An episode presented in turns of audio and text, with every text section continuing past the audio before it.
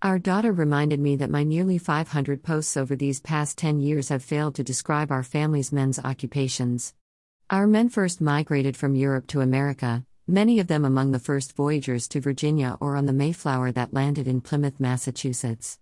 They were well educated and used their intellectual and people skills to establish and guide the people in our first colonial settlements. Specifically, our men and their families after the colonial days were fighters in the Revolutionary, Civil, 1812, and yes, even the Indian Wars between 1850 to 1890.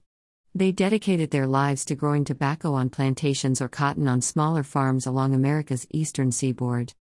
Like other white Southerners, our men during the Reconstruction era, 1861 to 1877, ventured into manufacturing, transportation, land ownership, and education. The Gilded Age, 1870 to 1900, brought about more prosperity and unprecedented growth in industry and technology. But during this post Civil War era, sharecropping and tenant farming took the place of slavery in the plantation system in the South.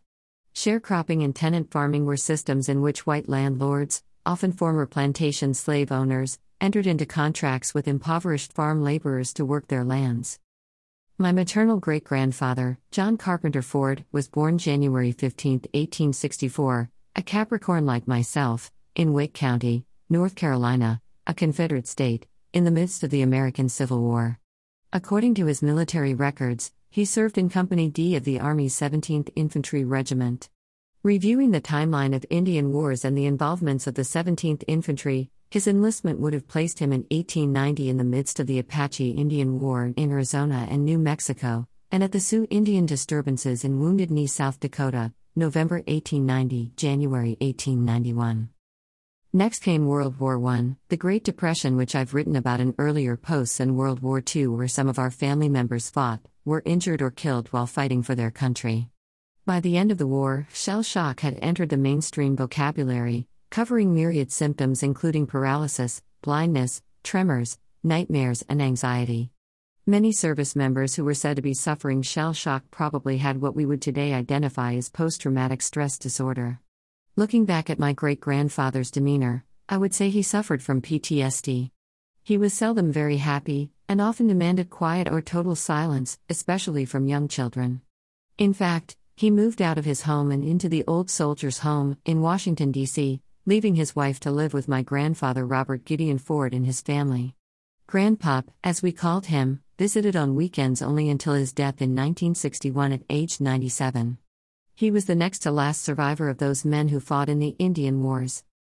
The invasion of Italy was fought September 3 to 16, 1943, during World War II, 1939 to 1945. My maternal uncle John Austin Ford was there having enlisted in the U.S. Army immediately following high school graduation. He was only 19.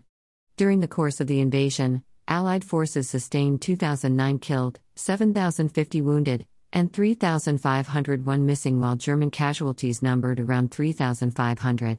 My uncle John was one of those wounded. Unfortunately, he lost his left eye. Following his injuries, he was awarded the Bronze Star and Purple Heart medals for his valor during the battle. My paternal great uncle Seaman First Class Frank Embry Bowling gave his life fighting in the Pacific Theater aboard the USS Johnston destroyer. His ship was overcome by Japanese destroyers and sunk on October 25, 1944. He was posthumously awarded the exceedingly rare Purple Heart Medal.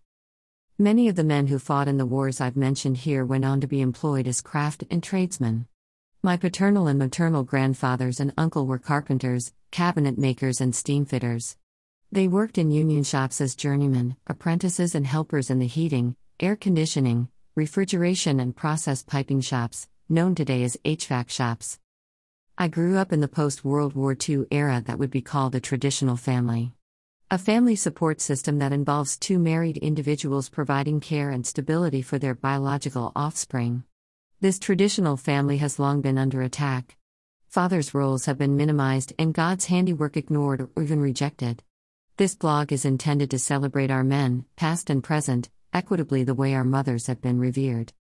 My father, husband, one of my brothers, two of our sons, and our son in law, after high school or the military, entered the printing industry. This industry is almost defunct today due to the invention of computers and printers. My youngest brother was the last to leave the trade due to medical issues. All but one of these men's careers was either supervising men, running the printing presses, tending the rolls of paper and ink, or in their early days jogging the books that came off the presses. It was feast or famine at these companies. Long hours when the work was coming in, to layoffs for days or weeks at a time when it wasn't. Our eldest son still works at a printing firm, but he got a degree as an engineer. He's rare in his field, because he can analyze the issues with presses and or the crews running them and apply fixes to keep the work moving. If the printing company closes, he's created a new career for himself as an engineer in most any industry. One of our sons is naturally generous and gifted.